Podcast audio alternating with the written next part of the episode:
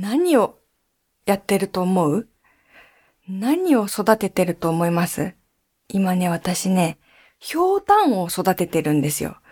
ついにここまで来たかって自分でも思うんだけど、これまでここ3年ぐらいで家庭菜園ハマりまして、何十種類も育ててきて、まあ、家で作れるものは大体やったかなっていう感じなんですね。で、ひょうたんは初めて今年挑戦してるんだけど、ウリ科なので、葉っぱはかぼちゃとかきゅうりとかにすごく似てるんですけど、もちろん食べられない。見て可愛いだけ。そして別に水筒とかにこの後する予定とかは別にない。うん。もう可愛いのがなったらいいなーっていうことで軽い気持ちで育て始めたんだけどさ。花を育てるときはさ、こういう気持ちにはならないと思うんですよね。見て可愛いだけのものを育ててどうするんだろうって思わないじゃん。だって花ってそもそも別に食べるものでもないしさ。でも、ひょうたんにはなぜかちょっとそうやって思うんだよね。見て可愛いだけのものを育ててるなーって。なんで私ひょうたん育ててるんだろうって。なんか、いや、すごい楽しみですよ。愛おしいですよ。どんどん大きくなって。なのに、たまになんか我に帰りそうになる時がある。なんでひょうたん育ててるんだろうって。ひょうたん、ごめんね。藤岡みなみのおささらないと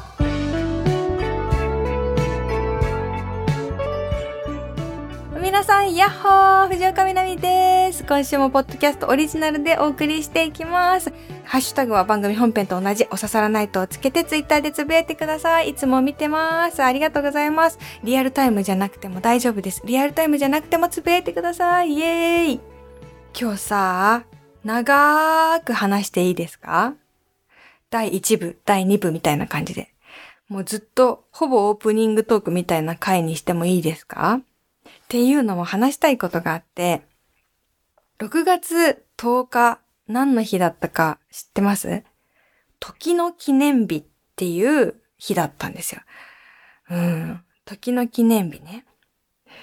私、その6月10日に滋賀県の近江神宮に行ってきました。その話を今日はたっぷりしたいと思ってます。6月10日にね、その滋賀県の近江神宮で牢国祭っていう時間のお祭りが毎年あるんですよ。牢国祭ってどんな字書くかっていうと、あの、漏れる、あの、漏れるに時刻の国に祭りで牢国祭。うん。まずなんで6月10日が時の記念日かっていうと、まあ、今から1300年以上前、そのぐらい前の6月10日に天智天皇が日本で初めて水時計を使って時間をこうみんなに知らせたっていうのが始まりらしいんですね。で、それにちなんで大正時代の1920年に6月1日を時の記念日にしましょうって制定されて、それで今でも6月10日は時の記念日になったと。昔、日本で最初の時計というか、天智天皇が最初に時を示した時計っていうのが水時計で、階段みたいな仕組みでね、あの、水がこう段差でどんどん下に流れていくっていうシステムなんだけど、水の流れる速度が一定であるっていうことを利用した時計で、上から水が落ちてきて、こう、なんか入れ物みたいになってるのよ、段差があって。で、その最後の入れ物に水が落ちてきた時に、その最後の入れ物の中に入ってる弓矢がプカーって浮かぶ。これがなんかま、アラームみたいな感じなんだけど、この時計のことを牢国って呼んでたらしいんですね。その漏れる、漏れる時刻の国ね。で、この時計を管理する人のことを牢国博士って昔は呼んでたらしいんですね。で、これで毎年大見神宮で祭典が行われているっていうことで、初めて私が行ってきたんですよ。で、時間のお祭りってさ、なんかさ、夢があるじゃん？なんかタイムトラベルしちゃいそうじゃん？時の記念日、時間のお祭りがあるってね。で、あの、はるばる滋賀県まで行ってきたんですけど、どんなお祭りかっていうと、時間の神様に感謝するとともに、時計業界の繁栄を願う儀式なんだって。だから一般の人も参加できるんですけど、メインの参加者というか関係者席に座っているのはみんな時計業界の人なんですよ。セイコーとかシチズンとかカシオ計算機とか、そういう時計会社が集まって、今年の新製品の時計を奉納するんです。ちょっと面白いよね。なんかさ、お供えするときにさ、器あるじゃない？その、なんか、まあ、お団子とかさ、乗ってそうな。あの、お供えするあの器に、壁掛け時計がドーンとか、あと腕時計がずらーってこう並んで、なんかこう、捧げられる姿っていうのがすごい新鮮でしたね。時計を捧げてる、時間を捧げてると思って。で、なんか今年の牢獄博士は〇〇さんですとか言って、なんか決まったその儀式のメンバーがいるみたいで、まあ業界の偉い人なのかなとか、あとはなんか選ばれたなんか若い女性とか何人かがこう衣装を着て時計を捧げに行ってました。それがまあメインの儀式で、あとは舞うん、踊りがあって、なんか4人の女性が踊るんですけど、めちゃくちゃカラフルな蝶々。蝶々を背負って、頭に山吹きを刺して、なんか植物のような、植物の精霊のような、なんか蝶々の精霊のようなそんな格好で踊ってたんですけど、これもすごい見事で、最初はゆっくりとした動きだから、なんか見てるとそれこそ時間が止まったような感じがして、なんか魅了されましたね。顔はなんか白くメイクしてたかな？うん。変わったイベントをね、やってるなーって思いましたよ。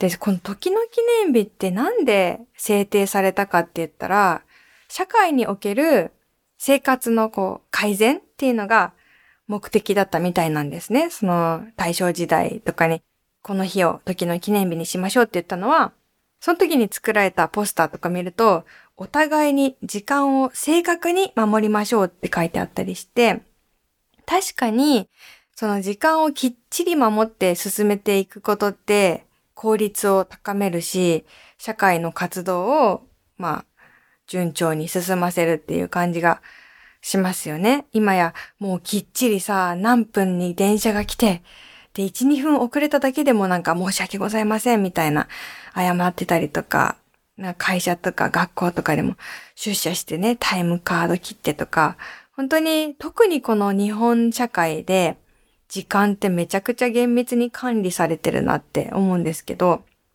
それできっと発展していったものってたくくさんあると思うんですね。だけど個人的にはもうそろそろ窮屈じゃないかとは思っていて、ちょっと極めすぎたんじゃないかなって、ちょっとでも遅れたら遅刻とか、もうそれって他人にも厳しいっていうことですし、あとは時間の感じ方ですよね。あの、もうバイブル、時間のバイブルといえばミハエル・エンデのモモ。モモにも書いてありますけど、時間を節約すればするほど、時間そのものが痩せ細っていく。正確に時間を区切ってこう規律を求めて、せかせか動くっていう風なことをしていると、なんかそれだけで一日が終わってしまって、ゆっくりした時間というのはどこに、時間はどこに行ったんだっていう風になってしまう。まあ、ちょっとこれね、すごく抽象的なことなんですけど、感覚的にね、わかるなと思う人も多いと思うんです。そういうふうに時間をきっちりきっちりしていくってことよりも、時間を忘れてしまうような、時間そのものの中にいるような時の味わい方、そっちの方が私は今求めてるし、社会としてもそういうことを求めてる人って多いんじゃないかなって思っていて、うん、だからこそお刺さらないとでも、ラーハのコーナーとか、自重テクニックのコーナーとかをやってみんなでどうやって体感時間を伸ばそうかっていう話をしているんですね。だから大正時代にこう制定された時間を守ろうっていう時の記念日でしたけど、現代に置き換えるんだったら、それよりも時間を改めて味わおうっていう意味で過ごせたらすごくいいなって思いましたね。実際ね、その牢国祭に参加してみても、すっごいいい時間だったんですよ。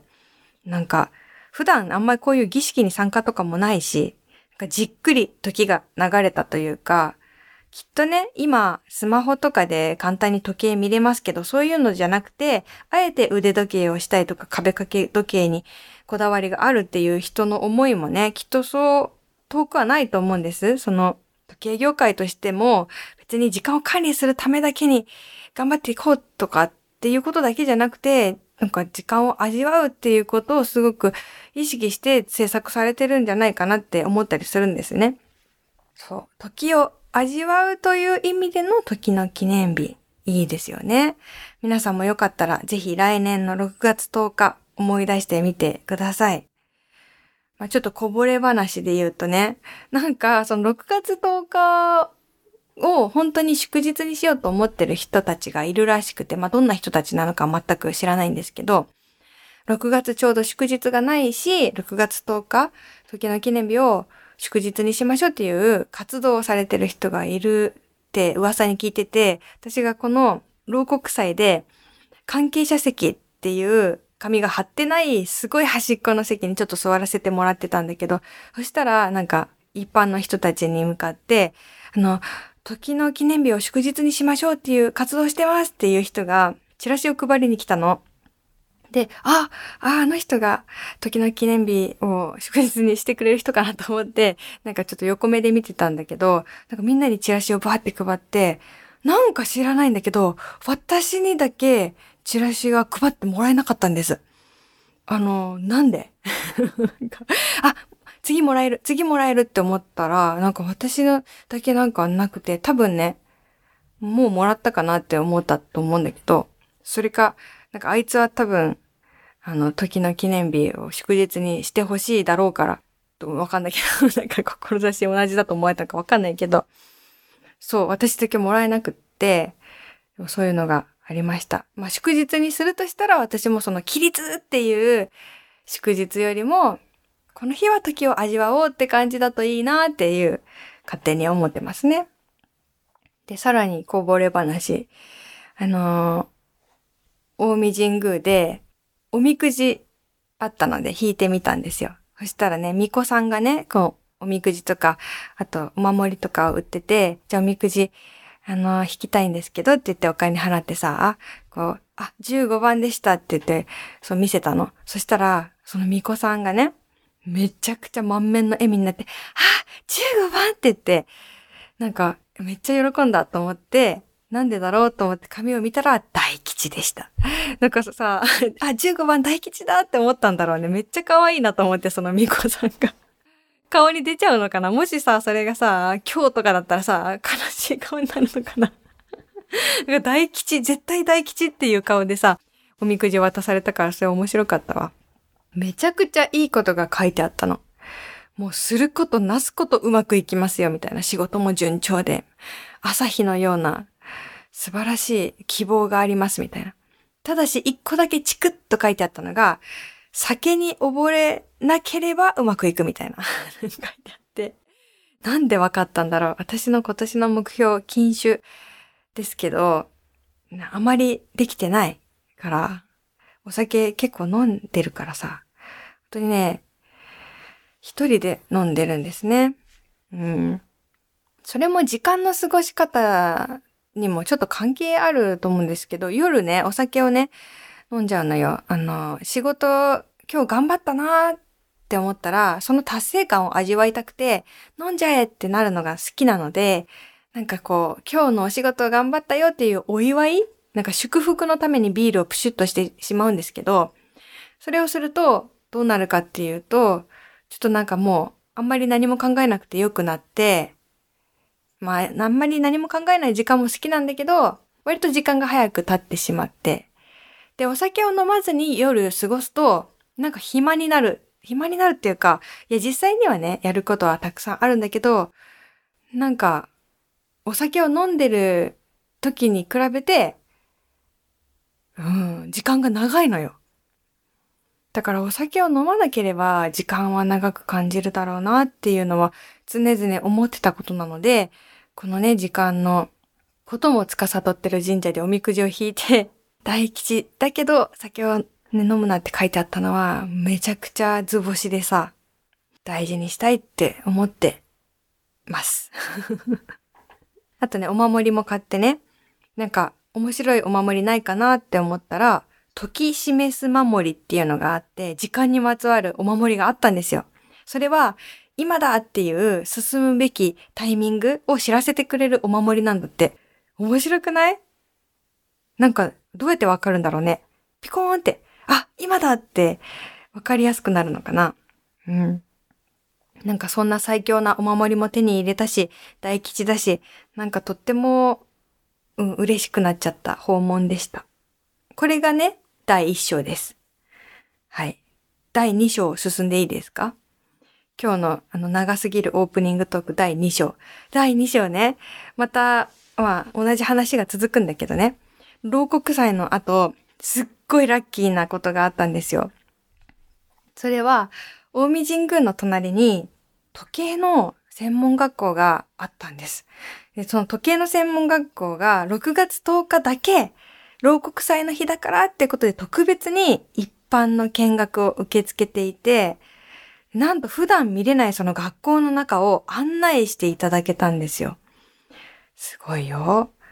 どんな学校かっていうと、時計の修理師さんとかを育成している専門学校で、で、結構昔からある、もう、なんか時代を感じるね、あの、学校。まあそんな大きくはないんですけど、本当に令和っぽくない感じの学校で、高校を出てすぐ入る方もいれば、社会人をやってから入るって方も結構いて、すごい遠くからここを目指してやってくる人もいて、全国にね、その時計の専門学校は、この滋賀県と、あと東京と2校だけって言ってましたね。基本的には。で、1年生はクロック、壁掛け時計。2年生はウォッチ、腕時計を学ぶそうなんです。どっちにしてもすっごい細かい作業ですよ。だってね、その教室にはね、木製のその作業台が並んでるんですけど、一人一つ顕微鏡が隣に置かれてたりとかして、なんか道具もすっごいちっちゃいし、なんかさ、あの、時計師さんって思い浮かべるときにさ、目にさ、挟むレンズみたいなのあるじゃん。ああいうのでさ、もうすごいちっちゃい、もう肉眼では細かくて見えないぐらいのことをやるからさ。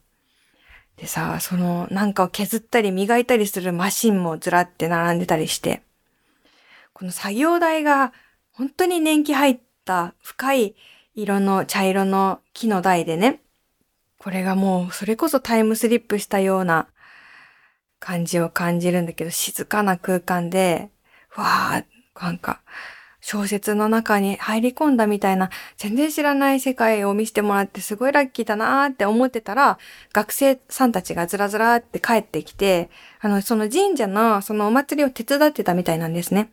後片付けとか。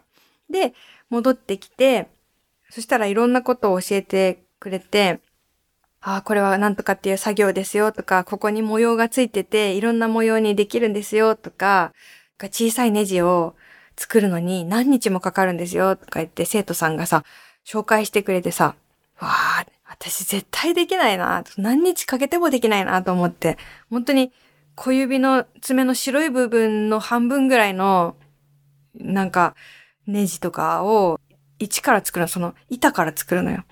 でも皆さんはこういう細かい作業が好きだからこそこの学校に入ったんですよねって聞いたら、はい、そうなんですって即答されててさ。で、じゃあさ、その時計のこの修理とかの作業で特に好きな作業ってあるんですか？って聞いたら、いや、それはもう間違いなくこれですねって言って、時計の旋盤？旋盤っていう機械を見せてくれたんです。旋盤って何？って感じじゃん。その、なんかさ、周りの他の生徒とかもさ、集まってきたさ、なんか旋盤はマジでやばい。マジでめちゃくちゃ面白いって書いてもう興奮し始めて、なんか、うわ、めっちゃ盛り上がってるってなったんだけど、その旋盤はパーツを固定して回転させながら削っていくみたいな機械らしいんですけど、どんなに説明されても、素人には何が面白いのかさっぱりわからないね。でもみんな、もうこれはやばい、これはめちゃくちゃ面白いって言ってて、いやーいいなー、私の知らない世界がいっぱいあるなーと思ってね。そんな風に、こう情熱を持って語ってる生徒さんたちがすごい素敵だなーと思って。じゃあ、いつ時計を好きって気づいたんですかって聞いてみたら、ある生徒さんは、なんか赤ちゃんの時にずっとカメラが気になってたんだって。その親が自分にカメラをいっぱい向けてくる。写真をパシャパシャ撮ってくる。で、そのカメラこれなんだって思ってて、で、物心ついたぐらいの頃に、このカメラ気になるって思いすぎて、そのカメラを分解してみたんだって。そしたら、なんか、その勝手に分解してみて、カメラの中を見たら、これ時計じゃんって思ったんだって。そのカメラの中に時計が、システムが入っていたことを見て感動して、ハマったって言ってて、カメラを分解したら時計だった。それが自分が時計にはまったきっかけですって言ってて、わけわかんないけど面白いと思ってさ。全然理解しきれてはないんですけど、その多分機械仕掛けのそのロマンとか仕組みの面白さっていうのが、本当にある人を本当に魅了するものなんだなってことがひしひしと伝わってきて面白かったですね。私最近全然腕時計とかしなくなっちゃったんですけど、あの、すごい大事にしてる時計で止まったままのものがあるので、どっかでちゃんと修理してもらって普段身につけたいなって思いました。これが第2部でした。ね。20分くらい喋っちゃった。うん。そんな感じで。皆さんはどうですか？もしかしたらね、おささらナイトのリスナーさんの中にも、自分は時計が大好きだ、そのロマンがわかるっていう方もいるかもしれないですね。よかったら、なんかどういうところが熱いんだってことを教えてください。ぜひぜひ待ってます。はい。というわけで、長いオープニングトークでしたけど、皆さんからいただいたメールも少しだけ今週も読んでいきたいと思います。純喫茶みなみはい、ここでは本編で読み切れなかったお便りなどなどをまったり読んでいきます。カランコロン、いらっしゃい。今日の飲み物は、そうですね、なんだろう。時間を感じる飲み物ってなんだろう。じゃあ、えっと、3日間ぐらいじっくりコトコト煮込んだ、なんだ、豚骨スープにします。純喫茶？純喫茶って豚骨スープ出す？なんかさ、前さ、天下一品私めっちゃ味好きなんだけど、天下一品がさ、スープだけ売ってる時なかった？あれ夢の話じゃなかったと思うんだけど、あのコーヒーのカップみたいなやつに天下一品のスープ入れて売ってる時あった気がするな。あれイベントかなんかなのかな。豚骨スープだけ飲みたい時あるよね。うん。ラーメンまではいかないんだけど、豚骨スープだけ、はい、じゃあ出しますので、3日間煮込んでるその3日間分の時間を味わってください。1通目、ラジオネーム出身は東北の人さん。南さん、スタッフの皆さん、こんばんは、こんばんは。石狩市の図書館に行きました。入り口にリサイクル本でご自由に持って行ってくださいの本が並んでいました。ちらっと見たら、なんと、南さんの穴場ハンターが行くがありました。でも安心してください。市民がいらない本を寄贈しておいたのではなく、除籍になったものでした。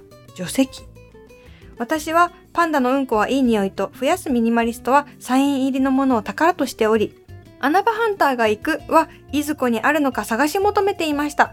まさに棚からぼたもちでした。嬉しいじゃありませんか。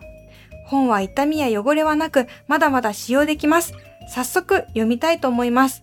読み終わっても私の書棚で大切に保管しておこうと思います。いつもいつもお刺さらないと楽しく聞いています。これからもぼちぼちやっていきましょう。ええー、ええー、すごいね。欲しい人の元に届いたことが奇跡すぎない？これ。ええー、ありがとうございます。あと、除籍って何？待って、これ、戸惑ってるんだけど。図書館の本って除籍ってあるんだ。なんで？待って。いや、最終的には嬉しいよ。だって、探してた人がもらってくれたんだもん。こんな嬉しいことはないけど。え、詳しい人教えてほしい。図書館で働いてたことある人とかいません？除籍って何？その、なんかした？除籍ってさ、よくさ、不祥事起こした人がチームからいなくなるみたいな時にさ、聞くけどさ、何？図書館の除籍って何？期限とか？何、なんか何年も借りられてないとか？わかんない。まあ、確かにね、まあ日々たくさんの本がさ、発売して、それで図書館にも入ってくるからさ、古い本がずっとあったら図書館も入りきらなくなるっていうのはわかるんだよ。なんだろう借りられてなかったのかな？へえ。へえ。へえ。いやいや、でもさ、それがさ、探してた人の元に来るってなんかちょっとさ、何らかの仕業だよ、これは。なんか、わかんないけど。ね偶然なこともあるんですね。でもさ、こういうさ、まさかの出会いってあるからやめられないよね、人生。本当に、ね、あるんだよね、こういうことがね。嬉しいな。ありがとうございます。多分この、えっ、ー、と、ラジオネーム出身は東北の人さんにもらってもらうために自ら除籍になったんだと思います。この私の本は。ありがとう。続いて、ラジオネームスキップさん。みなみさん、やっほー、やっほー。お久しぶりです。みなみさんの新刊エッセイを読み終えました。エッセイを一つ一つ、一行一行読んだ時間が自分にとって大切だと思いました。これからも読む本の一つになりました。ありがとうございます。わー、嬉しい。ありがとうございます。うわー、こんな嬉しい感想。今日のね、時間を感じるっていうテーマにもちょっと合ってるんですけど、そうですね。